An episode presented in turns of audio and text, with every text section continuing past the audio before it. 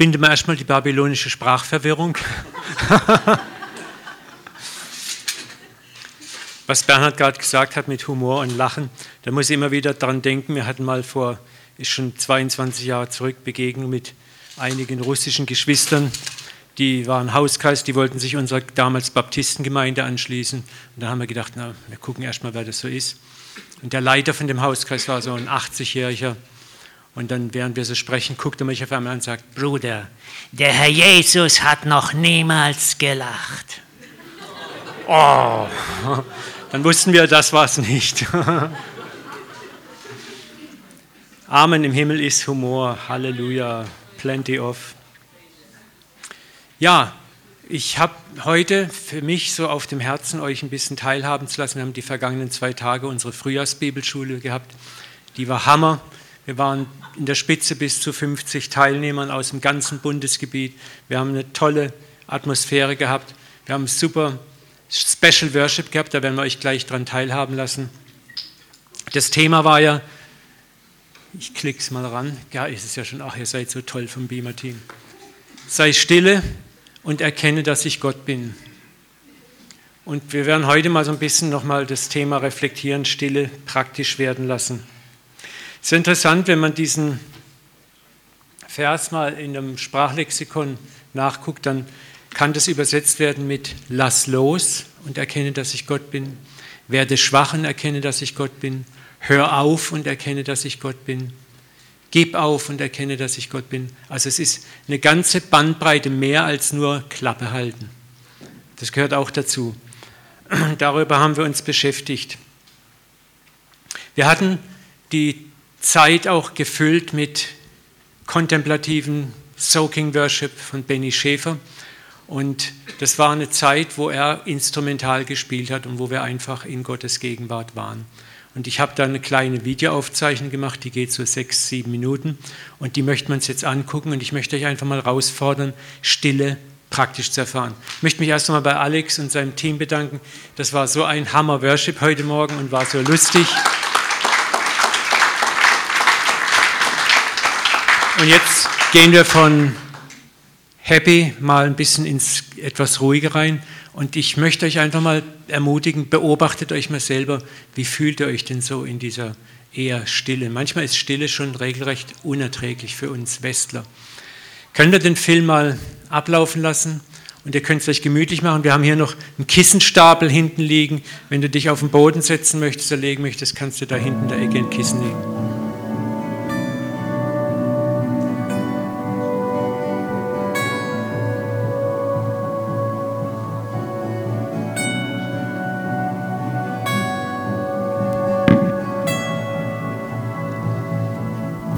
Bet einfach vielleicht mal leise einen Psalm aus, der dir nahe ist, ein Bibelwort, was dir nahe ist. Lass dich einfach mal fallen in Papas Arme.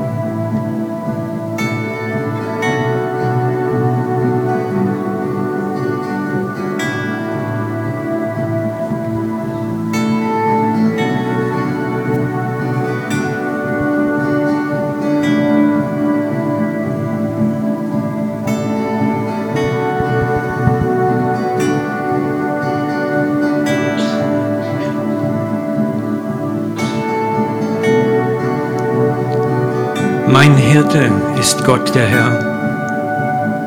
Mir fehlt nichts. Er führt mich mitten durch Wüsten zu einer Oase und lässt mich finden seinen Quell. Er lenkt meine Sehnsucht, die groß ist, und lässt mich finden meinen Weg. Und wenn ich auch oft durch dunkle Tiefen muss, bis an den Rand des Todes, ich fürchte nicht meinen Untergang. Denn du, Verborgener, begleitest mich. Dein Stab, den ich spüre an meinem Leib, sagt mir, dass du mich nie aus den Augen verlierst. Und was mich bedrückt, wird plötzlich zum Trost. Und du leidest mich auf des Messers Schneide durch Dunkelheit, die jedes Mal umschlägt in helles Licht. Immer hast du zur rechten Zeit mir einen Tisch gedeckt, wenn ich meinte, jetzt hast du mich verlassen dann fiel plötzlich Brot aus der Luft. Du erfrischt mein Gesicht, wenn Angstschweiß mir auf der Stirn steht. Und wenn meine Zunge mir am Gaumen klebt und ich sprachlos bin, kommt unverhofft ein Schluck Hoffnung. Mein Weg ist gezeichnet von Glück, Angst und Glück. Und immer aufs Neue umgibst du mich mit den Zeichen deiner Liebe und deiner Freundschaft. Du, der Allmächtige.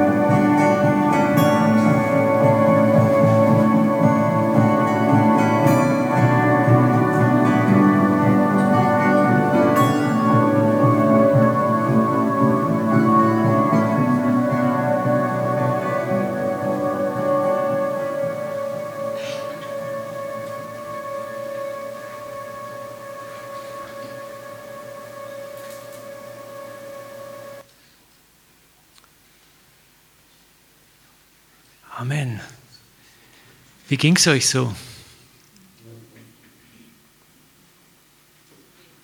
Supi. Wir hatten insgesamt vier oder fünf solcher Sessions, die gingen immer eine halbe Stunde und das war dann so richtig Zeit, wo wir in Gottes Gegenwart auf ihn warten konnten, ihm begegnen konnten. Von Sören Kierkegaard stammt der Satz, den wir hier lesen können. Beten heißt stille werden vor Gott, bis der Betende Gott reden hört. Lass es mal auf dich wirken. Beten heißt Beten heißt stille werden vor Gott, bis der Betende Gott reden hört. Wenn wir uns aufmachen in die Stille vor Gott, dann wirst du nicht nur Schweigen erleben, sondern Du wirst zunächst mal den Sturm der Unruhe, der Ablenkung und der Unrast in dir merken. Ich habe mal äh, gelesen, dass die Wüstenväter diesen einen Markus-Vers, wo es hieß, und der Geist trieb Jesus in die Wüste 40 Tage. Und dort war er bei den wilden Tieren, dass sie das interpretiert haben. Diese wilden Tiere waren zunächst mal das Chaos an Gedanken, das Chaos an Unruhe, das Chaos an Unrast, was in dir hochkommt, wenn du in die Stille gehst. Wer von euch hat schon mal versucht, ein paar Tage stille Zeit zu machen? Hebt ihr mal den hoch. Könnt ihr das bestätigen? Du brauchst erstmal eine Zeit, bis du landest. Weil das ganze Chaos ist in dir so stark. Wir suchen nach Ruhe und wir finden sie dann, wenn sie kommt. Ein Teil von uns findet sie oft unerträglich. Warum? Weil wir sie nicht gewohnt sind. Und ihr müsst wissen, unser, ein Teil unserer unerlösten Ego-Struktur möchte nicht, dass wir ruhig werden. Weil in der Ruhe begegnet uns Gott. In der Ruhe macht sich unser tiefes Herz, in dem Gott wohnt, bemerkbar und spricht zu uns. Und das Ego möchte es nicht. Ich merke, ich kämpfe da selber oft immer damit. Das war jetzt auch während dem Worship. Da kamen wieder tausend Gedanken hoch in mir. Man könnte noch das und das machen für den Gottesdienst und das und das vorbereiten. Und das, es war richtig wie ein wildes Tier, nagt es an dir. Da musst du dich erstmal disziplinieren und sagen, nein, ich bin jetzt hier, um Gott zu genießen, um ihn zu genießen, um die Anbetung zu genießen und alles andere hat jetzt zu gehen. Aber das, das kommt mit einem solchen Drang, mit einer solchen Mächtigkeit und das ist dann alles ungeheuer wichtig. Ne? Unser Problem ist auch oft, dass uns nicht gefällt, was wir in der Stille sehen. Gibt es ja dieses Gleichnis mit einer Schale Wasser. Wenn du in eine Schale Wasser, ganz frisch Wasser reingießt und versuchst dann dein Spiegelbild in dem Wasser zu sehen, dann siehst du gar nichts außer Wellen. Also musst du was machen? Warten, bis das Wasser sich beruhigt, dann kannst du dein Gesicht sehen. Und genauso ist es auch, wenn wir in die Stille gehen möchten, wenn wir zur Ruhe kommen möchten. Du musst darauf gefasst sein, dass zunächst mal Unruhe in sich dir breit macht. Und dann musst du warten lernen warten lernen, das Warten aushalten. Auch die Tiere, die nagen an dir, das sind deine Gedanken, deine Ablenkung, mach dies, tu das, tu jenes. Wenn wir versuchen, im Gebet still zu werden, füllen sich oft unsere Gedanken mit allen möglichen, auch eifrigen, frommen Bitten wie Gott, hilf mir das, hilf mir jenes besser zu tun. Also es geht oft immer ums Tun. Ne? Hilf mir mehr Glauben zu haben, hilf mir mehr die Bibel zu lesen, hilf mir mehr zu beten. Kennst du das? So diese ganzen Hilf mir, tu mir, tu mir, tu mir. Aber diese eifrigen Stimmen und Aktionen übertönen auf die Stimme unseres Herzens, durch das der Vater zu dir sprechen will. Weil im Herz wohnt das, der Ort, wo Gott schon immer gewohnt hat in dir. Da geht es um die wahren Dinge, die Gott wichtig sind. Ich möchte von Henry Nouwen was zitieren. Er sagt, unser Verstand ist so oft beschäftigt mit den Dingen, die wir tun sollen. Ne? Können wir dann Amen haben dafür? Das ist so. Ne? Während unser Herz uns sagen will, was wirklich dran ist und wo wir stehen. Und um das Herz zu hören, müssen wir die Kultur des Stillewerden lernen. Und das haben wir im Westen weitgehend verlernt. Weiter sagt Noen, beten heißt mit dem Verstand in unser Herz hinabsteigen, dort wo Gott wohnt und nicht wir wo wir lernen, den frommen Verstand still zuhören zu lassen, dort fangen wir an, unser Herz sprechen zu hören, hinter all dem frommen, vordergründigen Geplapper, das uns eigentlich sagen will, ich bin müde, so in Aktion verloren, ich habe keine Energie mehr, ich sehne mich nach Ruhe. Und das ist exakt der Ort, an dem Jesus uns eigentlich einlädt, wo er sagt, kommt her zu mir alle, die ihr mühselig und beladen seid, so will ich euch erquicken.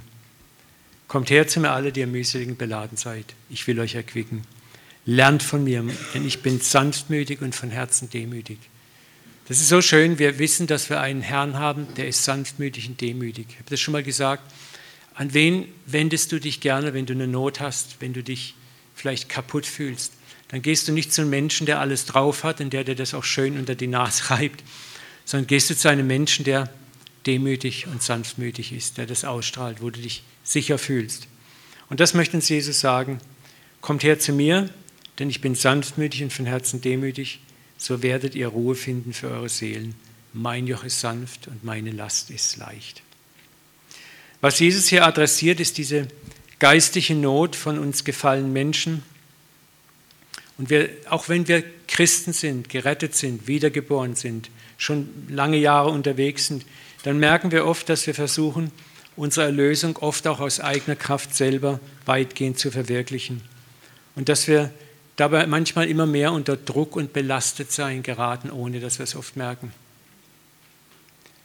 Schauen wir uns nochmal darum den Kernsatz der Predigt und auch dieser Bibelschule an.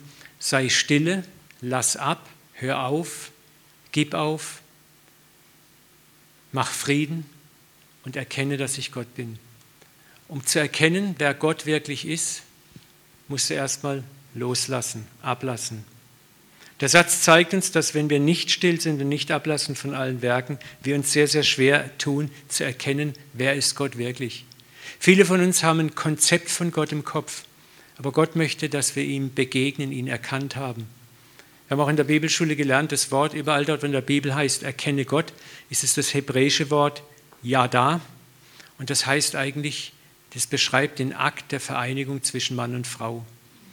Und wenn Gott sagt, du sollst mich erkennen, dann hat es sehr viel mit Intimität zu tun, nicht mit dem Verstand. Das ist eine Ebene, die ist okay. Ich bin nicht dagegen, ja. Wir fangen immer mit dem Kopf an, aber Gott möchte, dass das dann runterrutscht und auf der Herz-zu-Herz-Ebene passiert, dass wir ihn mit dem Verstand nicht mehr kennenlernen, sondern mit dem Herzen. Wir anerkennen Gott oft als Gott, aber wir wollen dann das tun, was er eigentlich für dich tun möchte. In der Erlösung und auch im täglichen Leben. Deswegen fand ich die Zeugnisse heute so berührend und so bewegend. Ne? Dieses, das bedeutet loslassen. Ich lasse los meine Hosen. ich lasse los mein Geld. Und dann musst du dich fallen lassen. Wir haben gestern auch eine, eine tolle Übung gemacht. Dirk, bist du da? Ich sehe dich nicht. Komm mal nach vorne ganz schnell. Loslassen. Können wir kurz ready? Bleibt mal da stehen. Ich lasse mich fallen. Wir haben gestern geübt, loslassen bedeutet, du stehst da und dann lässt du dich mal rückwärts fallen. Wer möchte es mal ausprobieren? Komm, drei Leute. Ja, es ist gut, du machst es ja. Ich mache das nämlich mit meinen Kindern in der Schule. Amen. Ja, siehst du? Merkt ihr was? Merkt ihr was?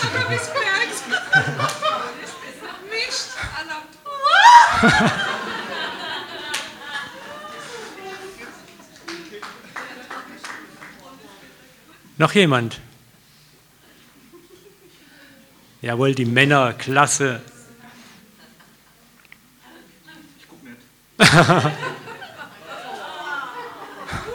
Amen. Da möchte noch jemand. Okay. Ja, euch entgeht was. Ja. Amen. Also ich kann euch sagen, das ist ein ganz komisches Gefühl, vor allem wenn der Fänger die Geduld hat, ein bisschen zu warten dann du denkst, jetzt kommt dann, ah, es geht so in einem los. Ne? Und das ist so toll und das ist das, worum es geht. Ne? Man sei still und lass ab und erkenne, dass ich Gott bin. Das ist, macht Gott mit uns. Er bringt uns in Situationen, wo du loslassen musst. Loslassen, um gehalten zu werden. Das ist gar nicht so einfach. Und wir möchten gerne selber tun. Das war Gabi, hast du so toll gemacht, sagst ich gucke erst mal. Das ist genau das, wie wir im Umgang mit Gott agieren. Ich gucke erst mal. Ich sichere das Feld. Ich sichere mal erst mal ab. Ich möchte doch meinen Teil dazu tun. Ich will doch, dass es wirklich klappt. Ich habe ich hab so unruhig geschlafen vor der Bibelschule, weil da ging mir das durch den Kopf und jenes durch den Kopf und das organisieren, das organisieren. Und ich habe ja eine tolle Sekretärin, unsere Ursula, und die hat ja alles organisatorische rundherum perfekt vorbereitet. Und dann habe ich, ich habe so schlecht geschlafen, habe über einen Kaffee mir Gedanken gemacht. Ne? Und am nächsten Morgen Gott sagt, hey, über was lehrst du eigentlich? Sei still und erkenne, dass ich Gott bin. Autsch, das tut dann weh, batsch, kriegst du mal eine drauf. Ne? Und das war so goldig am Morgen dann, das war Freitagmorgen oder so Donnerstagmorgen komme ich ins Geschäft. Und dann sagt Ursula, Uwe, ich muss mal mit dir reden. Und dann erklärt sie mir alles, was sie vorbereitet hat. Und es war exakt alles das, worüber ich mir Sorgen gemacht hatte. War alles perfekt organisiert. Und das sind dann, dummerweise so Sachen, die wir immer wieder neu lernen müssen, ja, dass wir loslassen müssen, loslassen müssen, loslassen müssen, um zu erfahren, hey, du bist doch gehalten, du bist gehalten, da ist jemand, der dich fängt.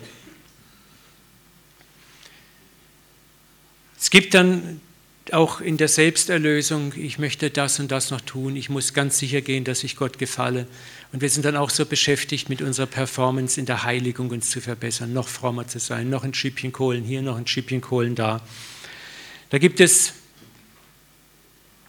diese Geschichte von David. David wollte Gott ein Haus bauen. Und der Prophet Nathan sagt, ja Mensch, klasse, mach das, Gott ist voll mit dir. Und Gott sagt, nee, nee, Nathan, Geh hin und sag meinem Knecht David, so spricht der Herr, solltest du mir ein Haus bauen, dass ich darin wohne? Ich will dir Ruhe geben vor all deinen Feinden und der Herr verkündigt dir, dass der Herr dir ein Haus bauen will. Und bleiben wir mal kurz bei diesem Vers stehen. Hier geht es eigentlich geistig um was ganz anderes. Es geht darum, bei diesem Haus geht es eigentlich, Gott sieht nicht den Tempel hier. Er sieht viel weiter. Was ist denn der eigentliche Tempel? In dem Gott wohnen wollte, schon immer. Corinna, sag's laut. Wir selber. Wir sind das Haus. Und wenn du das jetzt, was David hier sagt, mal auf diesen Umstand überträgst, was hat David eigentlich gesagt? Ich will mich selber für dich herrichten und bauen. Und Gott sagt, was willst du? Du willst mir dein Haus bauen. Und was sagt Gott? Der Herr verkündigt dir, dass er dir Ruhe geben wird vor deinen Feinden und die Feinde sind genau diese wilden Tiere, dieses, was uns plagt und umtreibt, was uns um die Schulter gucken lässt, alles richtig machen, bla bla bla. Und Gott sagt, hey, ich gebe dir vor all dem Ruhe. Und ich baue dir dein Haus. Und wo finden wir die Entsprechung im Neuen Testament? Philippa 1,6. Ich bin ganz sicher, dass Gott das gute Werk, das er in euch angefangen hat, wer hat angefangen in dir? Gott hat angefangen, nicht du auch weiterführen wird.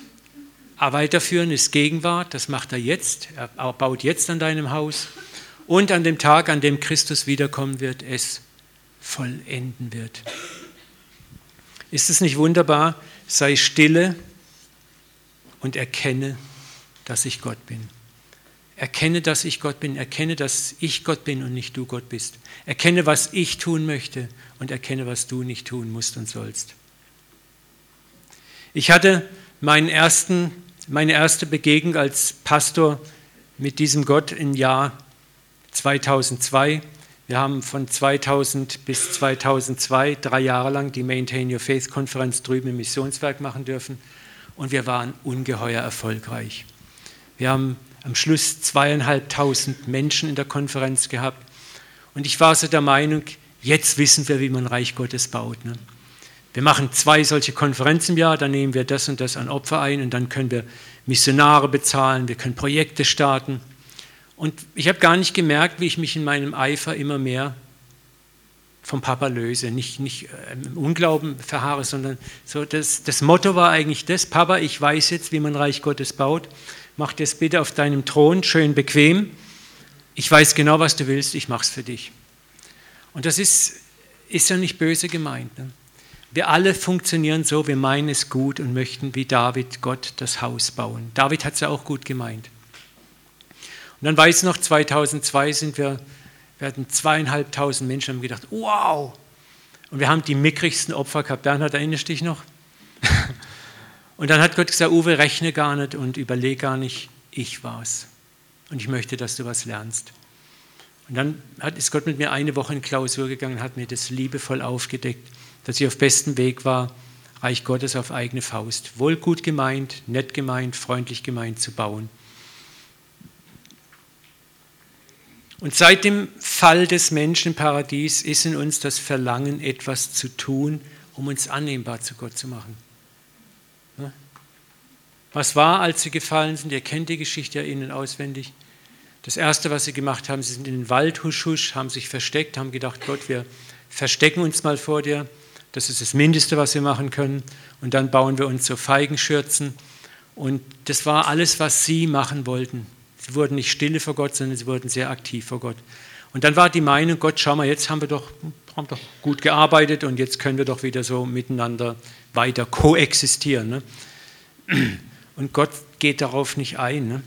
Er sagt ihnen eigentlich auch, sei still und erkenne, dass ich Gott bin. Und das heißt zuallererst, erkenne, dass du es nicht bist, dass du nicht meinen Job machen kannst. Ne? Und er schlachtet ja zwei Tiere und bekleidet sie mit den Fellen, was ja ein symbolischer Akt war auf den Tod Christi, der einst kommen wird. Aber unser gefallenes Ego will, auch nachdem wir Christen geworden sind, leider nur sehr schwer wahrhaben, dass es arbeitslos geworden ist. Und möchte immer noch tun, tun, tun, tun, tun, um sich in seiner Bedeutung gewiss zu sein und bestätigt zu werden. Ich möchte nochmal von Henry Nouwen, das ist einer meiner Lieblingsautoren, zitieren. Ohnmacht. Und darum geht es, Gott wird dich durch Stille in Ohnmacht führen. Ohnmacht heißt ohne Macht. Dass du erkennst, nicht im Kopf, sondern im Herzen, dass du eigentlich ohne Macht bist. Die eigene Ohnmacht ins Auge zu fassen, kann sehr frustrierend sein. Es gibt in dir Orte, Charakterschwächen, wo du absolut ohnmächtig bist. Du möchtest dich gern selbst heilen, gegen alle Versuchungen ankämpfen, dich unter Kontrolle haben, aber du erkennst irgendwann, ich schaffe es nicht selber. Hör auf, es selbst zu versuchen. Hör auf, mit Gewalt gegen die Realität deiner Probleme anzurennen. Lerne das Geheimnis des Bekennens, des Loslassens und des Vertrauens. Dann wird es geschehen, an dir, mit dir und sehr oft trotz dir. Und bevor wir uns nicht eingestehen können, dass wir machtlos sind, werden wir die wahre Macht des Vaters schwer erkennen, akzeptieren oder auch nur suchen. Je mehr du versuchst, es selber zu tun, umso mutloser wirst du schließlich. Deshalb musst du deine Ohnmacht anerkennen. Beginne ganz einfach mit dem Eingeständnis, dass du dich selbst nicht kurieren kannst. Du musst zu deiner Ohnmacht vorbehaltlos Ja sagen, damit Gott dich heilen kann. Lass uns mal 30 Sekunden still sein und diesen Satz auf uns wirken und vielleicht mal einfach selber, vielleicht magst du das vor Gott bewegen, vor Gott bekennen. Vielleicht spricht er gerade zu dir. Und wenn nicht, musst, du musst jetzt gar nichts produzieren, das ist gar nicht dran.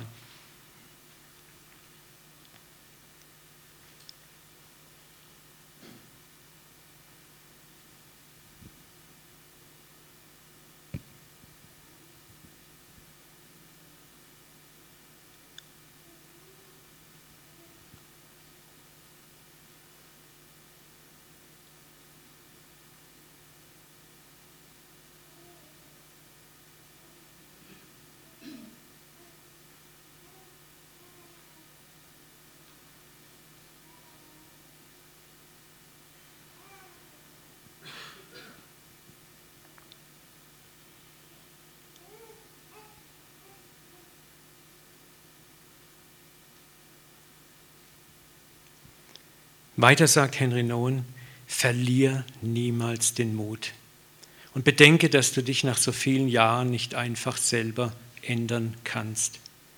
Tritt einfach so, wie du bist, nackt, blind und bloß in die Gegenwart Gottes ein und bitte ihn, dir ein furchtloses Herz zu geben, indem du so fehlerhaft wie du bist vor ihm hinstehen kannst.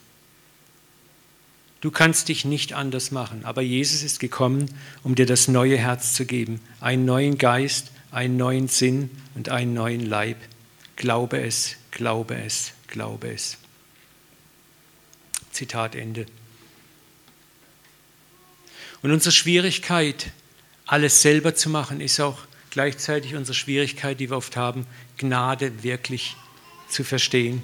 Gnade ist allzu oft noch in unserem Kopf so ein Deal, ich tue meinen Teil und Gott tut seinen Teil. Und zusammen sind wir ein tolles Team. Und das hat was mit unserem Ego zu tun. Das hört sich zwar sehr demütig an, da gibt es ja das Wort dann von der verdienten Gnade, der hat Gnade verdient oder ich habe Gnade verdient oder der hat Gnade nicht verdient. Gnade kannst du gar nicht verdienen. In dem Moment, wo Verdienst und Gnade zusammengeführt werden, ist Gnade nicht mehr Gnade.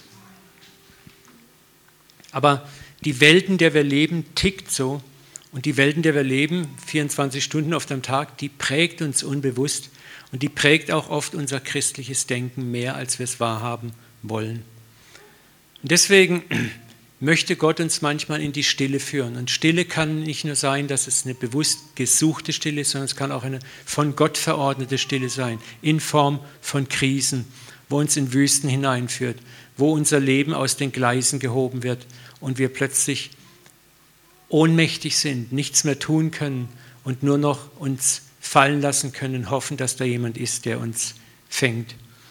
Und deswegen beunruhigt uns auch die Stille, weil in der Stille werden wir konfrontiert mit dem wahren Selbst. In der Stille zeigt uns Gott, was wirklich ist, wer du wirklich bist. Und das wollen wir oft nicht wahrhaben. Aber Gott sagt, hey, ich kenne dich doch durch und durch. Hör auf, vor dir selber ein Theater zu spielen, frommes. Gib zu, was du kannst, gib zu, was du nicht kannst. Gib zu, wer du bist und wer du nicht bist. In dieser Lebenswüste werden wir oft mit unserer Leere und Unfähigkeit, mit Abgründen, die immer noch existieren, konfrontiert. Und wir erkennen dort langsam, dass auch unser geistiges Wachstum nicht an uns hängt, sondern ein Akt der Gnade Gottes ist. Denken wir an Paulus. Er hatte erzählt im 2. Korinther 12,9, dass Gott ihm einen Dorn ins Fleisch gepresst hat. Und er hat gesagt, ich habe dreimal zu Gott geschrien. Er sagt, es ist wie ein Satansengel, der mich mit Fäusten schlägt. Ich habe dreimal zu Gott geschrien, dass er das von mir nimmt. Und das kommt mir so bekannt vor. Ne? Wie oft rufen wir, wir erkennen etwas in unserem Leben, was nicht stimmig ist, was nicht in Ordnung ist. Was machen wir? Gott, nimm das weg von mir, mach mich frei davon. Oder wir gehen zu irgendeinem Ministry-Team und sagen, hey, bet mal für mich, dass das weggeht. So allzu oft erlebt man das, könntest du mal beten oder treib mal den Dämon aus. Aber allzu oft ist, ist dahinter ein Prozess Gottes. Paulus hat dreimal zum Herrn gerufen, nimm das weg von mir. Bis er langsam kapiert, dass das Ding eigentlich nicht vom Widersacher kommt und nicht Schicksal ist, sondern Gott es zugelassen hat, um an ihm etwas zu machen, um sein Leben mal aus den eingefahrenen Gleisen zu heben, in denen er drin war. Er sagte, auf dass ich mich nicht der hohen Offenbarungen überhebe, die mir gegeben sind. Das lässt darauf schließen, dass Paulus ein arroganter Schnösel war, eine Neigung zur Arroganz, zur Hochnäsigkeit und zum Hochmut hatte. Und Gott sagt, da müssen wir ein bisschen was tun dagegen. Und dann, ich habe den Satz nicht hier, ich lese ihn euch trotzdem vor. Dann sagt Paulus selber, Gott hat mir gesagt, lass dir an meiner Gnade genügen, denn meine Kraft wird in deiner Schwachheit vollkommen. Darum will ich mich am allerliebsten meiner Schwachheiten rühmen, damit die Kraft Christi bei mir wohne. Weißt du, wenn du dich deiner Schwachheit rühmst und Schwachheit erlebst und erfährst, dann passiert auch Folgendes mit dir, wo Gott auch ein Rieseninteresse daran hat, dass du selber barmherzig wirst mit denen, die Schwachheit haben. Gott ist gar nicht mal so sehr interessiert, je älter ich werde, umso mehr wird mir das bewusst, an hyper-super-Performance-Christen, die so à la Superman im Steilflug nach oben sind und die die anderen meilenweit hinter sich lassen, sondern Gott ist interessiert auch an Menschen, die Zerbruch erlebt haben, die Zerbruch durchlebt haben, am anderen Ende rausgekommen sind, gemerkt haben, es ist Gott, der mich verändert, es ist Gott, der mich aufgehoben hat, es ist Gott, der mich transformiert hat und die dann andere Menschen die genauso am Zerbruchsanfang stehen, in den Arm nehmen können und sagen können, pass mal auf, da wo du warst, war ich schon dreimal. Wisst ihr, was unserem Leib Christi so sehr fehlt? Das sind Väter und Mütter im Glauben. Und Väter und Mütter sind Männer und Frauen, die durch das alles schon mal durchgegangen sind, die die anderen ermutigen, die die Jungen im Glauben ermutigen können und die ihnen sagen können, du, da war ich auch. Nicht umsonst sagt Jesus zu Petrus, als er ihm vorhersagt, dass er ihn verraten wird, er sagt dann, A, habe ich für dich gebetet, Petrus, dass dein Glaube nicht aufhört. Ne? Der das gute Werk in dir angefangen hat, wird es auch vollenden. Gott sagt, ich habe dich fest. Aber, Petrus, wenn du dermal eins zurechtgekommen bist, dann stärke deine Brüder. Und was heißt dieses Zurechtkommen? Wenn du kapiert hast, dass nicht du es bist, sondern meine Gnade ist, dass ich dich liebe auch in deinem äußersten Zerbrochensein, dass ich dich liebe in deinem Verrat, in deiner Schwachheit. Wenn du das kapiert hast, wenn das von hier nach hier gerutscht ist, dann bist du in der Lage, wirklich ein Hirte und Apostel zu sein, der die Brüder und Schwestern stärken kann, nämlich mit Erbarmen, Gnade und Mitleid. Und genau deswegen lässt Gott dich manchmal an der langen Leine zappeln. Es ist nicht, weil er Freude daran hat, sondern weil er möchte, dass du lernst, was siebenmal, siebzigmal Gnade und Vergebung geben ist. Weil du es selber erfahren hast. Und wo lernst du Vergebung da, wenn nicht, wo du selber Vergebung brauchst? Wem viel vergeben ist, der liebt viel. Wem wenig vergeben ist, der liebt wenig.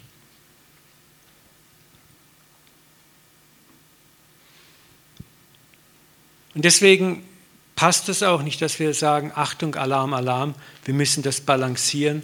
Du kannst nicht so viel von Liebe und Gnade und Vergebung reden, das könnte einem ja faul und träge machen.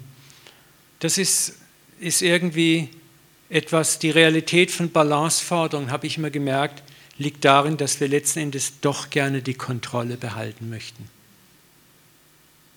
Es ist genauso, wenn es heißt, ich soll mich auf Gott verlassen. Ja, Moment, Gott hat mir auch einen Verstand gegeben und er hat mir ja auch vier Hände gegeben, also zwei Hände und zwei Füße. Und, äh, aber Gott sagt auch, hey, wo der Herr nicht das Haus baut, arbeiten umsonst die daran arbeiten. Wo der Wächter nicht die Stadt bewacht, wachen die Wächter umsonst. Es ist umsonst, dass er früh aufsteht, spät zu Bett geht und das Brot der Mühsal isst, denn seinen gibt es der Herr im Schlaf. Das sind so Forderungen, wo wir lernen müssen, es gibt Momente, wo du loslassen musst. Egal wie hyper-high organisiert du bist, wo du einfach nicht mehr kannst. Das hat nichts mit Faulheit zu tun, sondern es hat damit zu tun, wo ich sagen muss, okay Gott, ich, ich kann es nicht mehr, ich bringe es nicht mehr, ich vertraue mich dir bewusst an. Es gibt auch eine Menge Christen, die, die machen weder irgendetwas, noch vertrauen sie Gott. Und das ist natürlich nicht gut. Ne? Das, die, die, die, jammern dir das Ohr voll, nagen dir das Ohr ab und wenn du dann mal fragst, ja, wie, wie ist denn dein Gottvertrauen aufgebaut, wie, wie stellst du dich vor Gott auf, nicht wie viel betest du, wie viel Ding, aber wie, wie, wie bringst du deinen Zerbruch vor Gott, dann merkst du, dass sie eigentlich kein geistiges Leben führen, dass sie sich nicht vor Gott demütigen, sie klagen und jammern nur. Und das ist nicht gemeint, das ist kein Selbstläufer, sondern in dem Moment, wo du mit deinem Zerbruch zum Vater kommst, und ihm anerkennst, dass du nicht kannst und dass du vertraust, dass er es ist, wird er dich niemals enttäuschen. Nie. Nie. Und das haben wir heute Morgen auch in den Zeugnissen gehört und ich habe das in meinem Leben wieder und wieder und wieder und wieder und wieder erfahren. Und bei menschlicher Balance, wenn wir alles ausbalancieren möchten, dann sind wir ganz schnell wieder im Gesetz. Mal, wenn Jesus sagt, wie oft, Petrus fragt ja auch, Jesus, wie oft soll ich meinem Bruder vergeben? Ist es genug siebenmal. Das ist typisch Balance. Also man kann ja nicht zu viel vergeben, Jesus. Ne? Das verstehst du doch, Jesus. Gell?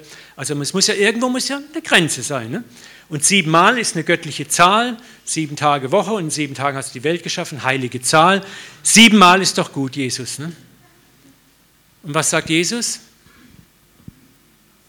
Nicht siebenmal, siebenmal, siebzigmal, 490 Mal. Und ich frage es immer wieder gerne, wer von euch hat schon mal jemandem 490 Mal vergeben müssen? Ich meine, außer vielleicht meine Frau mir, sie lacht schon. Oder ich ihr. Am Tag, genau, das geht mich am, den, am Tag und in einer Sache. Und dann wird es kritisch, wo wir sagen, oh nee, das habe ich noch nie gemacht. Aber das ist exakt das Maß der Gnade, das Jesus fordert. Und wisst ihr auch, warum so viel Gnade nötig ist? Weil wir so bratzend dumm sind, dass wir so viel Gnade brauchen, bis wir es lernen. Ne, es ist wahr. Also ich muss einfach sagen, ich brauche in manchen Bereichen meines Lebens so viel Gnade, wo Gott so viel Gnade schenkt, ich habe es immer noch nicht kapiert. Aber ich leide darunter, ich merke, ich sage es ist immer noch hier, Papa, es ist noch nicht durchgerutscht. Es hängt hier noch im Abfluss. Ne? Muss noch abflussfrei reingießen, noch mehr. Ne? Und abflussfrei ist Gnade. Und du brauchst manchmal mehr, mehr, mehr, mehr Gnade, bis es durchrutscht. Und das ist exakt das, warum Jesus sagt, nicht siebenmal, siebenmal, siebzigmal. Und deswegen haben wir auch kein Recht, Gnade zu balancieren oder Erbarmen zu balancieren oder überhaupt irgendetwas zu balancieren. also mir geht es auch, manche Leute nerven mich total. Und Gott sagt, du nervst mich auch manchmal total. Aber ich habe Gnade, ich habe mich für Gnade entschieden. Und dann, dann sage ich, okay, Gott, gib mir auch Gnade für die Gnade. Amen. Und was, was verhindert es denn, dass wir mit Gnade spielen? Die Bibel ist da ganz klar drin. Zunächst mal, wenn wir erkennen, wir lieben, weil er uns zuerst geliebt hat. Wenn ich begreife, nicht im Kopf, sondern im Herz, dass Gott mich liebt. Wenn du geliebt bist, dann kannst du auf Dauer gar nicht mehr vorsätzlich verkehrt leben und handeln. Das ist nochmal, ich weiß, es kotzt euch vielleicht manchmal an, die Zachäus-Geschichte, aber die ist so geil, so genial. Der Zachäus ist geliebt worden von Jesus und das hat ihn letzten Endes rumgedreht. Und wenn du spürst, nicht im Kopf, sondern im Herzen, wie sehr Gott dich liebt, dann wächst in dir die Kraft zu sagen, nee, ich, diesen Gott, diesen Papa, diesen Liebhaber meiner Seele, diesen Bräutigam, möchte ich nicht enttäuschen. Du möchtest aus Liebe anders reagieren, auch wenn das nicht gleich gelingt. Aber das ist Lernen, ein Schritt nach dem anderen, ein Schritt nach dem anderen. Und dafür hast du siebenmal, siebzigmal Gnade, Schritt für Schritt für Schritt zu lernen. Wir möchten nicht mehr vorsätzlich leben und, und äh, vorsätzlich verkehrt lebend handeln. Unsere Liebe wächst in dem Maß, wie wir verstehen, dass der Vater uns zuerst geliebt hat. Und je mehr du Liebe erfährst, umso mehr entwaffnet Liebe dich von bösen, gleichgültigen Vorsätzen. Und das ist genauso auch der Umgang mit anderen Menschen. Wenn du andere Menschen liebst, darum sagt Jesus, liebt eure Feinde, vergelte nicht Böses mit Bösem, dann überwindest du sie. Du überwindest sie mit Gutem. Das ist das, was unser Jahresmotto ist, was wir lernen, ne? ein Segen zu sein.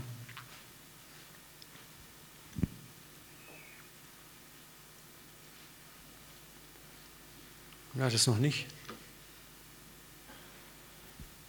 Wayne Jacobson, der letztes, vorletztes oder vor drei Jahren bei uns war, hat mal auch einen tollen Satz gebracht. Er sagt: Keep the loving right and you will have the doing right. Also bring deine Liebe auf die richtige Maßgabe, dann wird automatisch auch dein Tun richtig werden. Und wir versuchen das oft andersrum. Ich tue es richtig und hoffe dann zu lieben und das funktioniert halt nicht. Und es ist auch das Stillsein, das Loslassen nur möglich, je mehr du erkennst, dass Gott dich liebt, dass dahinter dir einer steht, der dich fängt. Und du wirst immer weniger gucken müssen, steht er wirklich noch da. Am Anfang gucken wir immer alle, das ist ganz normal. Und das ist auch einer der Hauptangriffspunkte auf unser altes Ego. Wenn Gott sagt, gib auf, lass los, sagt dein innerer Feind, sei nicht träge, sei nicht faul, versuch es härter, gib dir mehr Mühe. Und das klingt so logisch. Aber die geistige Ökonomie unseres Vaters ist eben diese andere. Und jetzt kommt dieser Vers nochmal. Wo der Herr nicht das Haus baut, arbeiten umsonst die daran bauen. Wo der Herr nicht die Stadt behütet, wacht der Wächter umsonst. Es ist umsonst, dass ihr früh aufsteht, und hernach lange sitzt und esst euer Brot mit Sorgen. Denn seinen Freunden, auch der Eisbär ist sein Freund, gibt er es schlafend. Und das ist interessant, Jesus tut nicht von ungefähr die Natur bemühen. Er sagt, schaut euch die Vögel an, sie säen nicht, sie ernten nicht und euer Vater ernährt sie doch. Guckt dir mal die Bären an, wie sie am Fluss stehen, sperren nur das Maul auf und die Fische springen ihnen buchstäblich ins Maul. Hat Gott so eingerichtet. Ne? Seinen Freunden gibt es schlafend. Und das zeigt, worum es eigentlich geht. Gott möchte, dass du durch Stille sein und Hoffen, durch Stille sein und Ruhe auch immer mehr erkennst, ich bin dein Freund, ich bin dein Bräutigam, ich bin dein Vater, ich sorge für dich, ich bin für dich da. Und das ist es, die Beziehung des Herzens, die Gott sucht, die Beziehung zu uns als Kindern, daraus fließt alles andere von ganz alleine. Und Taten und Werke sind zweitrangig, sogar nutzlos, wenn sie aus einer falschen inneren Haltung geschehen. Wenn wir etwas tun, um jemand zu sein, dann sind wir auf dem Holzweg und landen geistig und seelisch im Burnout. Nochmals, die innere Stille und das äußere Stillhalten decken definitiv deine und meine Hilflosigkeit auf. Und deswegen mögen wir es nicht, deswegen wehren wir uns dagegen aber es sind liebevolle Einladungen vom Vater. Und er lädt dich ein, vielleicht freiwillig still zu werden, dass du sagst, du nimmst mal Auszeit ein paar Tage. Und manchmal lädt er dich ein, unfreiwillig still zu sein, indem er einfach eine Krise in dein Leben schickt, die dich lähmt und still macht. Aber an beidem möchte er sich als der dir zeigen, der dich mühseligen und beladen aufhebt, aufnimmt und durchträgt. Und es ist ein Prozess dahin zu gelangen, weil wir nämlich Stolz und Kontrolle aufgeben müssen. Und Stolz und Kontrolle geben uns so ein Gefühl von falscher Sicherheit. Und deswegen durchlaufen wir in unserem Leben wieder und wieder Prozesse, in denen der Vater unsere natürliche Stärke immer wieder aufs Neue zerbrechen muss, damit wir still werden und erkennen, dass er Gott ist und nicht wir Gott sind. Dass wir erkennen, was sein Job ist und nicht, was mein Job ist. Das ist so schwer. Und dass er der Vater ist, dem wir vertrauen dürfen, auch wenn es oft ungewohnt ist und am Anfang schwierig ist. Amen. Bin richtig gut.